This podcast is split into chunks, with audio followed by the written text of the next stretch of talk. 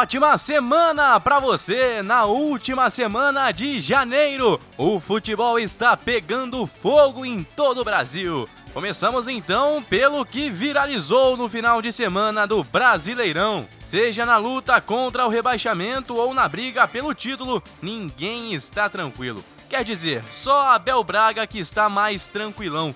Isso porque o Inter chegou à oitava vitória seguida, dessa vez contra o Grêmio e de virada. Enquanto isso, Fernando Diniz tenta solucionar a crise do São Paulo e Rogério Ceni segue sendo bastante questionado por suas decisões nas trocas dos jogadores. O Flamengo inclusive já estuda nos bastidores nomes para a próxima temporada. Agora a polêmica da rodada ficou por conta mesmo do VAR. O gol da vitória do Internacional de virada sobre o Grêmio veio de um pênalti polêmico, criticado inclusive por analistas de arbitragem e que deixou o técnico Renato Gaúcho enlouquecido. O técnico disse o seguinte, aspas, se queriam avacalhar o brasileiro, conseguiram. Se o presidente autorizar, vou colocar a transição para jogar o resto do Brasileirão e a gente se prepara para a final da Copa do Brasil. Só o presidente dar o ok. Para ver isso aí, é melhor ficar treinando. Fecha aspas, disse Renato Portaluppi ao final da partida. O Grêmio também reclamou de um pênalti não marcado a seu favor, que, segundo analistas de arbitragem, teria acontecido.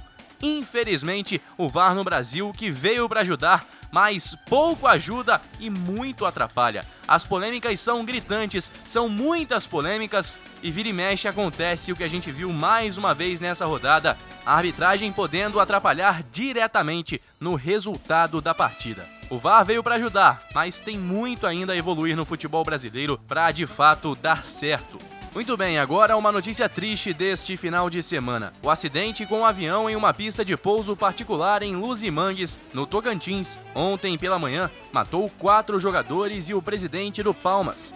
A assessoria do clube informou que estavam a bordo os atletas Lucas Prachedes, Guilherme Noé, Ranulli e Marcos Molinari. Além dos quatro, a aeronave levava ainda o presidente Lucas Meira e o piloto Wagner Machado. Os quatro jogadores haviam chegado ao Palmas em 2021. No dia 19, o clube anunciou que Praxedes, Noé e Ranulli haviam testado positivo para a Covid-19. Por esse motivo, eles iriam para Goiânia num voo separado dos demais atletas, que partiriam na noite deste domingo para enfrentar nesta segunda-feira o Vila Nova pela Copa Verde. O avião caiu momentos após decolar de uma pista de pouso no distrito de Luzimangues, em Porto Nacional, município localizado 60 quilômetros ao sul de Palmas. A aeronave tinha acabado de decolar e acabou atingindo o solo em um matagal, logo após a cabeceira da pista Notícia triste, então, mais uma vez o futebol brasileiro abalado por um acidente aéreo. Voltando a falar sobre Campeonato Brasileiro, vamos aos números, às projeções para as últimas seis rodadas da competição.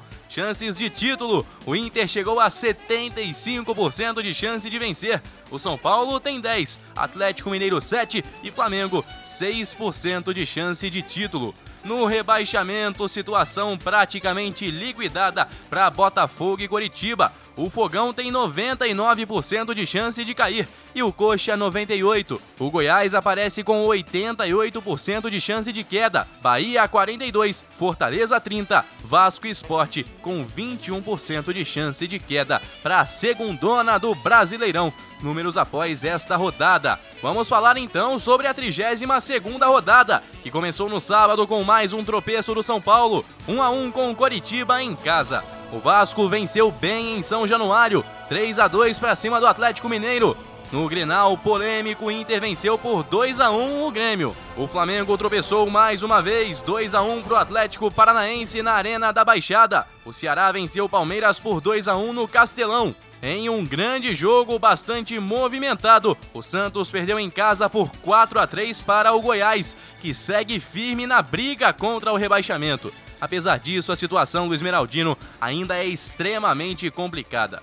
O esporte venceu por 2 a 0 o Bahia na Ilha do Retiro, resultado que fez com que o tricolor baiano voltasse ao Z4. O Atlético Goianiense venceu por 2 a 0 o Fortaleza no Antônio Ascioli e o Fluminense venceu por 2 a 0 o Botafogo em São Januário, em um jogo morno, sonolento. Primeiro tempo de apenas sete finalizações e acredite, nenhuma em direção ao gol.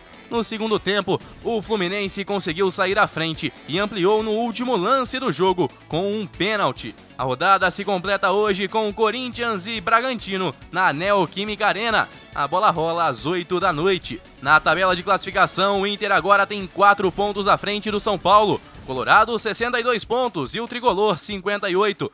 O Flamengo aparece com 55, Atlético Mineiro, 54. Vale destacar que o Inter é, a partir de agora, o único que pode ser campeão com suas próprias forças, sem depender de mais ninguém. Palmeiras e Grêmio fecham G6 com 51.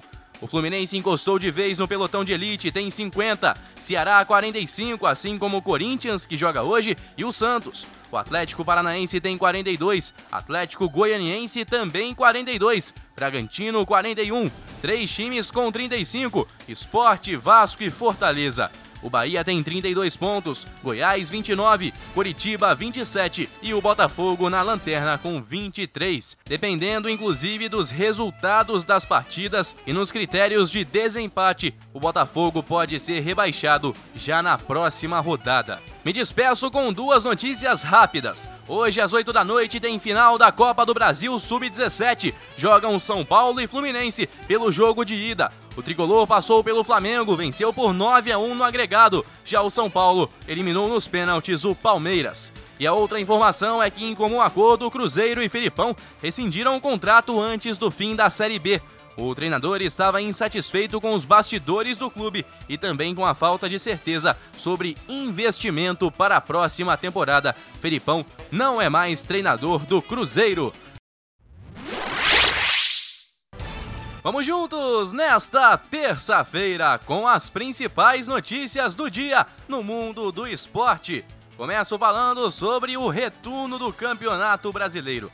Antes, vamos trazer o resultado do jogo de ontem. O Bragantino venceu fora de casa por 2 a 0 a equipe do Corinthians, no ritmo de Claudinho, que tá jogando demais no Massa Bruta, que inclusive mira agora a parte de cima da tabela, depois de se livrar de vez do rebaixamento. O Bragantino tá bem, obrigado. Na classificação do retorno, o Massa Bruta é o segundo colocado, tem 64,1% de aproveitamento, 25 pontos. Só fica atrás do Internacional, que conquistou 27 dos 39 possíveis. No outro extremo da tabela, o Botafogo amarga ter apenas 3 pontos em 39 possíveis. Dos 13 jogos, o time só venceu um, perdeu 12 no retorno.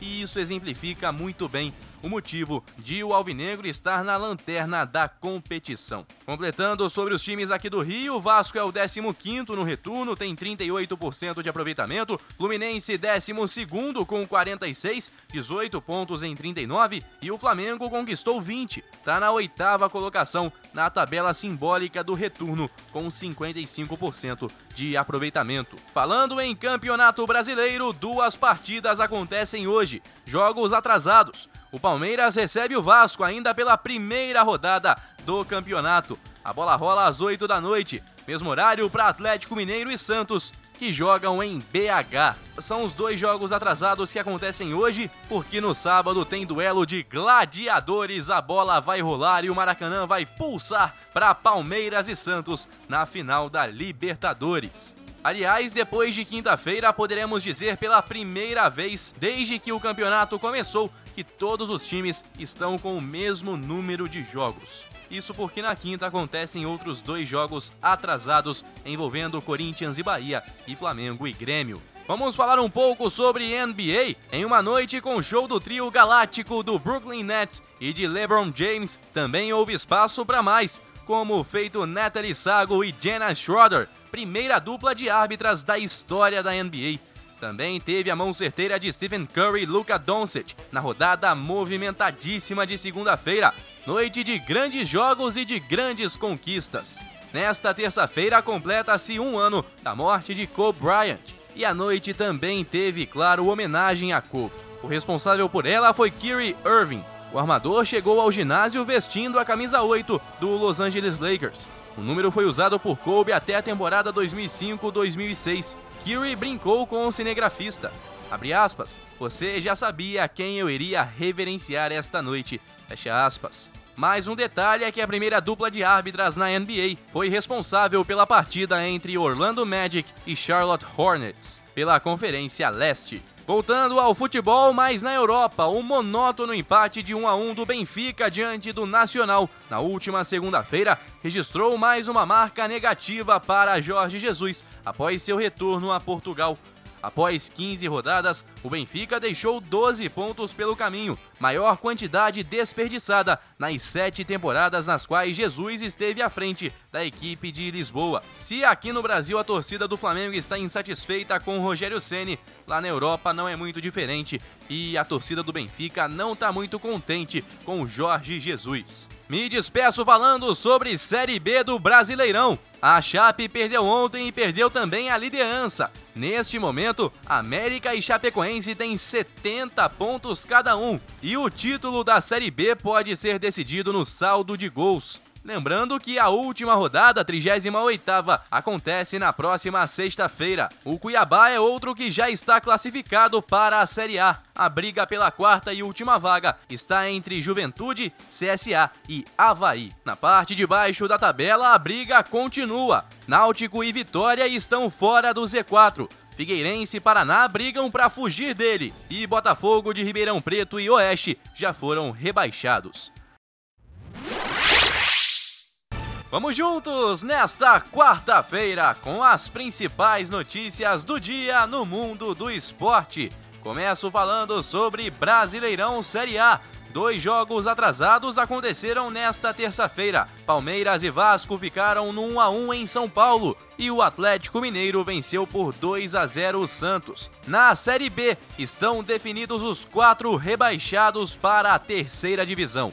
Figueirense, Paraná, Botafogo de Ribeirão Preto e Oeste. Com isso, Vitória e Náutico se salvam a uma rodada do fim. Lembrando que na parte de cima ainda resta uma vaga para a primeira divisão, que está entre Juventude, CSA e Havaí. Para completar a informação das trocas de B por C e C por B, quem sobe para a segunda divisão são Vila Nova, Brusque, Remo e Londrina. Vila Nova e Remo, inclusive, fazem a segunda partida da final no próximo sábado, dia 30. No jogo de ida, o Vila Nova venceu em casa por 5 a 1.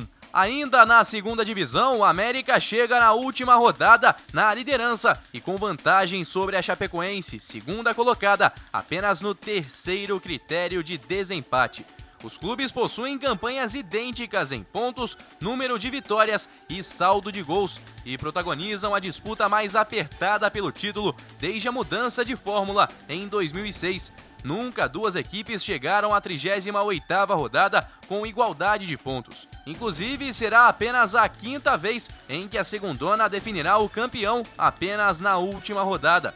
As outras vezes foram em 2007, 2012, 2014 e 2017, mas com o líder com maior vantagem na parte final. Líder em boa parte da competição, o Verdão do Oeste fez um turno quase perfeito, com apenas uma derrota. No entanto, viu o desempenho cair no retorno. A derrota para o Operário na última segunda foi a quinta no campeonato, igualando o número do Coelho. Os mineiros também passaram a tropeçar na reta final da Série B. A equipe comandada pelo técnico Lisca vem de quatro empates seguidos, totalizando 13, assim como a Chapecoense. Vitórias são 19 para cada lado. Ambas têm 63,1% de aproveitamento em 37 jogos. A decisão ficou para o final de semana. O América recebe o Havaí no Independência e a Chapecoense enfrenta o Confiança na Arena Condá. Jogam em casa para decidir o título. Agora, um detalhe é que a tabela pode favorecer a Chapecoense. Isso porque o Confiança não briga por mais nada na competição. Do outro lado, o Havaí ainda tenta a quarta vaga para subir para a primeira divisão. Promessa de dois grandes jogos então na próxima sexta-feira. Falando sobre surto de Covid-19 no Corinthians. O elenco do Corinthians foi atingido por mais um surto no futebol brasileiro. Na manhã desta quarta-feira, 10 jogadores testaram positivo para o novo coronavírus. Os atletas infectados são Danilo Avelar, Luan, Everaldo, Mantuan, Léo Santos, Guilherme Castellani, Walter, Juan Oliveira, Ramiro e Matheus Davó.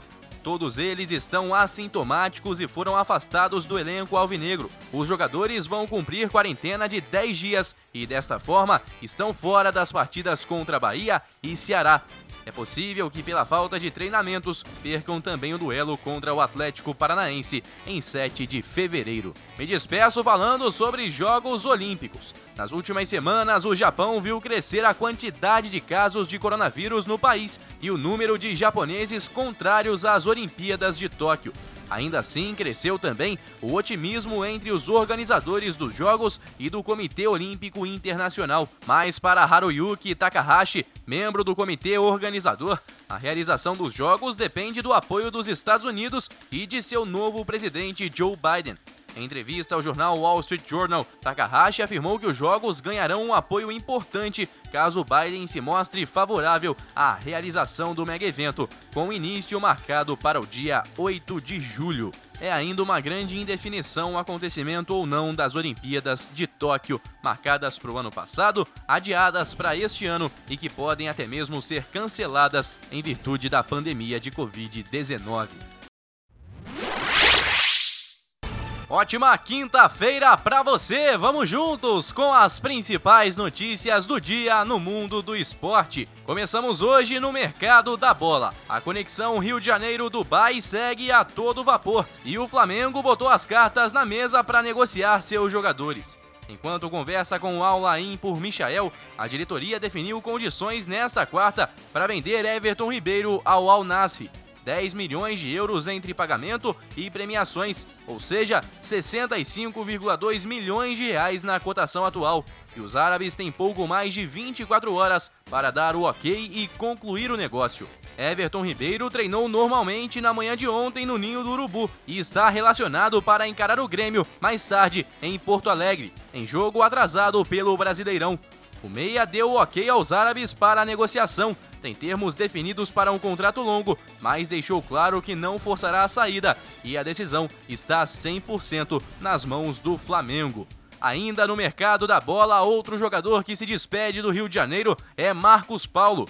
O futuro dele foi enfim definido e será longe das Laranjeiras. O atacante de 19 anos se acertou com o Atlético de Madrid, da Espanha, e deixará o Fluminense sem custos para a transferência no final de junho, quando se encerra o seu vínculo com o tricolor. A informação foi dada pelo jornal Marca e confirmada pelo GE, que apurou também que o atleta, inclusive, já assinou um pré-contrato de cinco anos com o clube espanhol. Lucas Mineiro, empresário do atleta, está em Madrid, onde acertava os últimos detalhes do negócio. Desde o primeiro contato, o staff de Marcos Paulo buscou uma transferência imediata, mas o acordo selado foi apenas para o meio desse ano. Tratava-se de um desejo do jogador em dar algum retorno financeiro ao Fluminense, clube que o formou.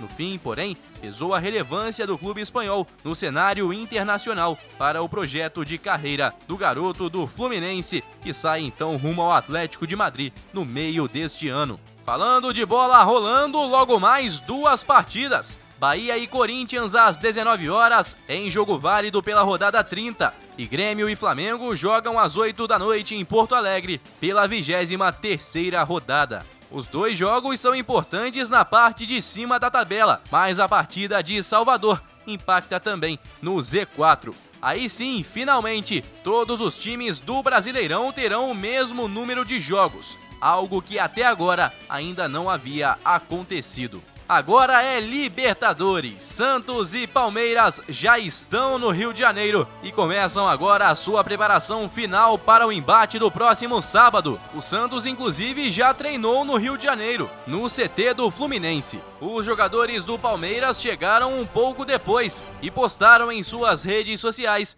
quadros com fotos da família que os aguardavam nos quartos do hotel em que vão se hospedar na cidade maravilhosa. O quadro tinha escrito ainda: O sonho é agora. Logo abaixo a foto com a família. Por falar em Libertadores, a final vai ter renda para combate à Covid-19 e ainda um embate virtual para saber como será a iluminação do Maracanã no próximo sábado. Apesar de a decisão não ter presença de público e contar apenas com pessoas credenciadas, a entidade abriu uma venda simbólica de ingressos no valor de 20 reais. A renda será convertida para instituições que trabalham com ações relacionadas à Covid-19. Não haverá carga limite de entradas vendidas. Os torcedores que participarem da campanha vão receber por e-mail um ingresso virtual da final para guardarem como recordação e terão a chance de ganhar uma camisa autografada pelos jogadores. Cada clube irá presentear 22 de seus fãs participantes com camisas oficiais. Além da venda simbólica de ingressos, a Comebol deu um jeito de agitar as torcidas no dia da grande final. Nas plataformas digitais da entidade, em parceria com as equipes finalistas, será realizada uma batalha de hashtags. Para participar, os torcedores precisarão utilizar a hashtag Luzes Eternas e a tag de seu time para definir as cores do estádio. Verde com hashtag Palmeiras ou azul com hashtag SantosFC. Quem leva essa batalha fora de campo, hein? A última de hoje é sobre Olimpíadas Tóquio 2020. Após uma reunião durante esta quarta-feira com a cúpula do Comitê Olímpico Internacional, Thomas Bach voltou a garantir a realização das Olimpíadas de Tóquio em julho deste ano. Em coletiva de imprensa virtual com jornalistas de todo o mundo, o presidente da entidade criticou as especulações em torno do cancelamento dos jogos ou até mesmo da mudança de local do evento. Segundo ele, estão todos concentrados e comprometidos em entregar os Jogos de Tóquio e que, apesar de ser um evento de organização bastante complexa, principalmente em virtude da pandemia, ainda é possível realizá-lo. Lembrando também que ontem a gente falou sobre um representante do Japão que disse que depende bastante dos Estados Unidos e do apoio do presidente americano Joe Biden para que as Olimpíadas aconteçam na data marcada. Juntos nesta sexta-feira, que final de semana vem por aí, hein? Já começa hoje, por sinal, com a final da Copa do Brasil Sub-17 envolvendo o Fluminense e São Paulo. Tem também decisão do título e de quem sobe para a Série A, isso na segunda divisão do Campeonato Brasileiro. Um final de semana recheado de grandes jogos na Série A do Brasileirão e, claro, a tão esperada final no Maracanã da Libertadores da América de 2020, hein? Tá bom ou quer mais? Já já a gente fala sobre tudo isso, mas o primeiro assunto do dia é Fórmula 1. A F1 anunciou que todas as 23 etapas previstas para o calendário de 2021 terão início com hora cheia, depois de três temporadas com as largadas atrasadas em 1 hora e 10 minutos. Em 2018, a Liberty Media, promotora da categoria, havia alterado o tradicional horário de 14 horas, pensando em alavancar as audiências de TV nas Américas. O impacto não foi tão sentido e, com Stefano Domenicali assumindo o cargo de CEO da Fórmula 1, a medida foi revista. Com a alteração, 10 corridas do calendário, todas na Europa, terão início às 10 da manhã pelo horário de Brasília. Já o GP de São Paulo terá a largada às 14 horas. A Fórmula 1 que neste ano então prevê e tentará cumprir o calendário de 23 corridas na temporada. Bora falar de futebol então? Começamos pela Libertadores. Vamos falar de times prováveis para a grande decisão deste sábado no Maracanã. Uma final paulista da Libertadores da América no Rio de Janeiro. Abel Ferreira está a 90 minutos de virar uma lenda no Palmeiras. Chegou há muito pouco tempo e já pode fazer história, ganhando Libertadores e Copa do Brasil. O provável Palmeiras para a final deve ter só uma dúvida do meio para frente: quem entra como titular? Rafael Veiga ou William. O restante do time já é conhecido de cor pelo torcedor. O Everton no gol, Marcos Rocha, Luan, Gustavo Gomes e Matias Vinha. Danilo, Zé Rafael, Gabriel Menino e aí sim, Rafael Veiga ou William. Rony e Luiz Adriano no ataque palmeirense. Esta sexta-feira, aliás, é dia de reconhecimento do gramado do Maracanã por parte das duas equipes. Do outro lado, se Cuca não promover nenhuma surpresa, o Santos será escalado com John no gol, Pará, Lucas Veríssimo, Luan Pérez e Felipe Jonathan.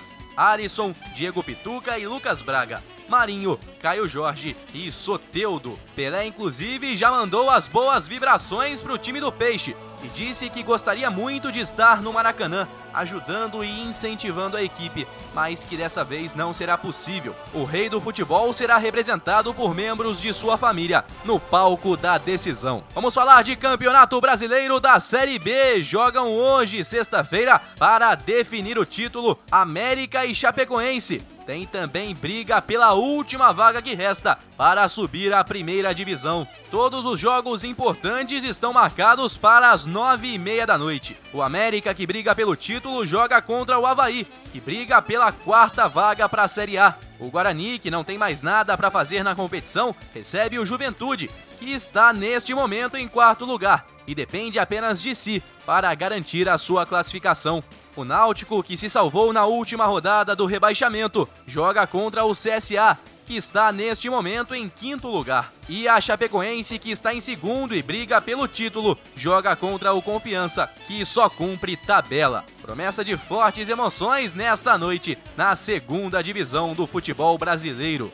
Lembrando que América, Chape e também o Cuiabá já estão garantidos na primeira divisão de 2021. Da Série B, a gente vai para a Série A, falar sobre os jogos da 33ª rodada, que só começa no domingo, em virtude da final da Libertadores. Às 16 horas em São Januário tem Vasco e Bahia. O Coritiba recebe o Grêmio no Couto Pereira e o Atlético Goianiense joga contra o São Paulo também às 16 horas. Às 17 horas é a vez de Atlético Mineiro e Fortaleza no Mineirão.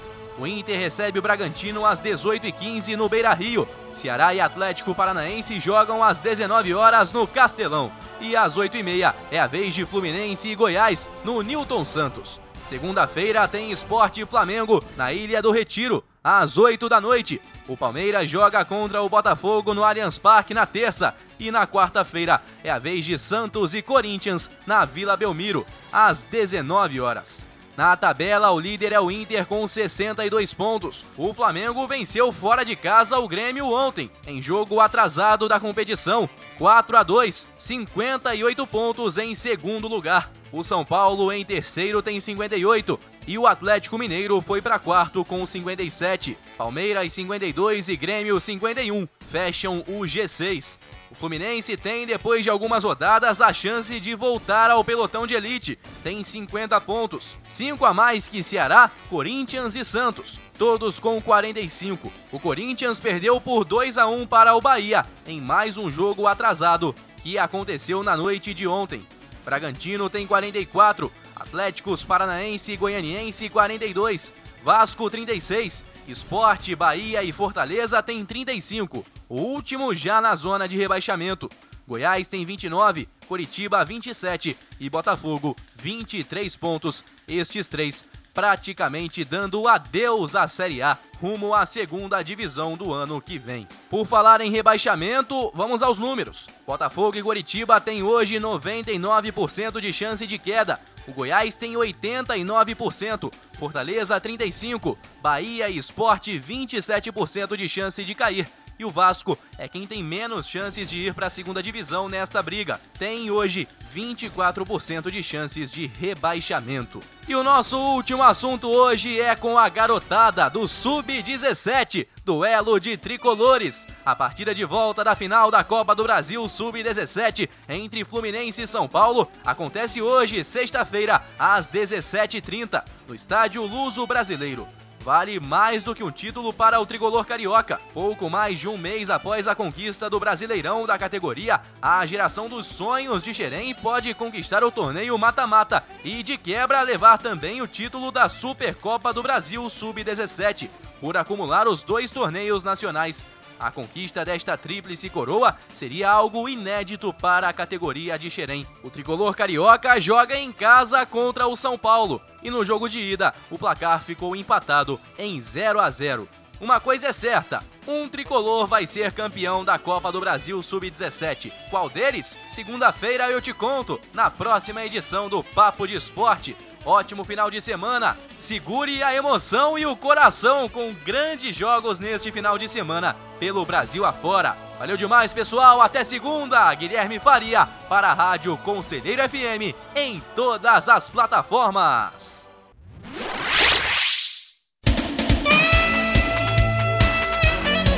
Tá então, galera, esse é o Papo de Esporte dessa semana, mas na semana que vem eu volto com muito mais para você. Não se esqueça de compartilhar com os amigos o nosso podcast, que está disponível em todas as plataformas de áudio e também no nosso canal Papo de Esporte no YouTube. Um forte abraço e até a semana que vem!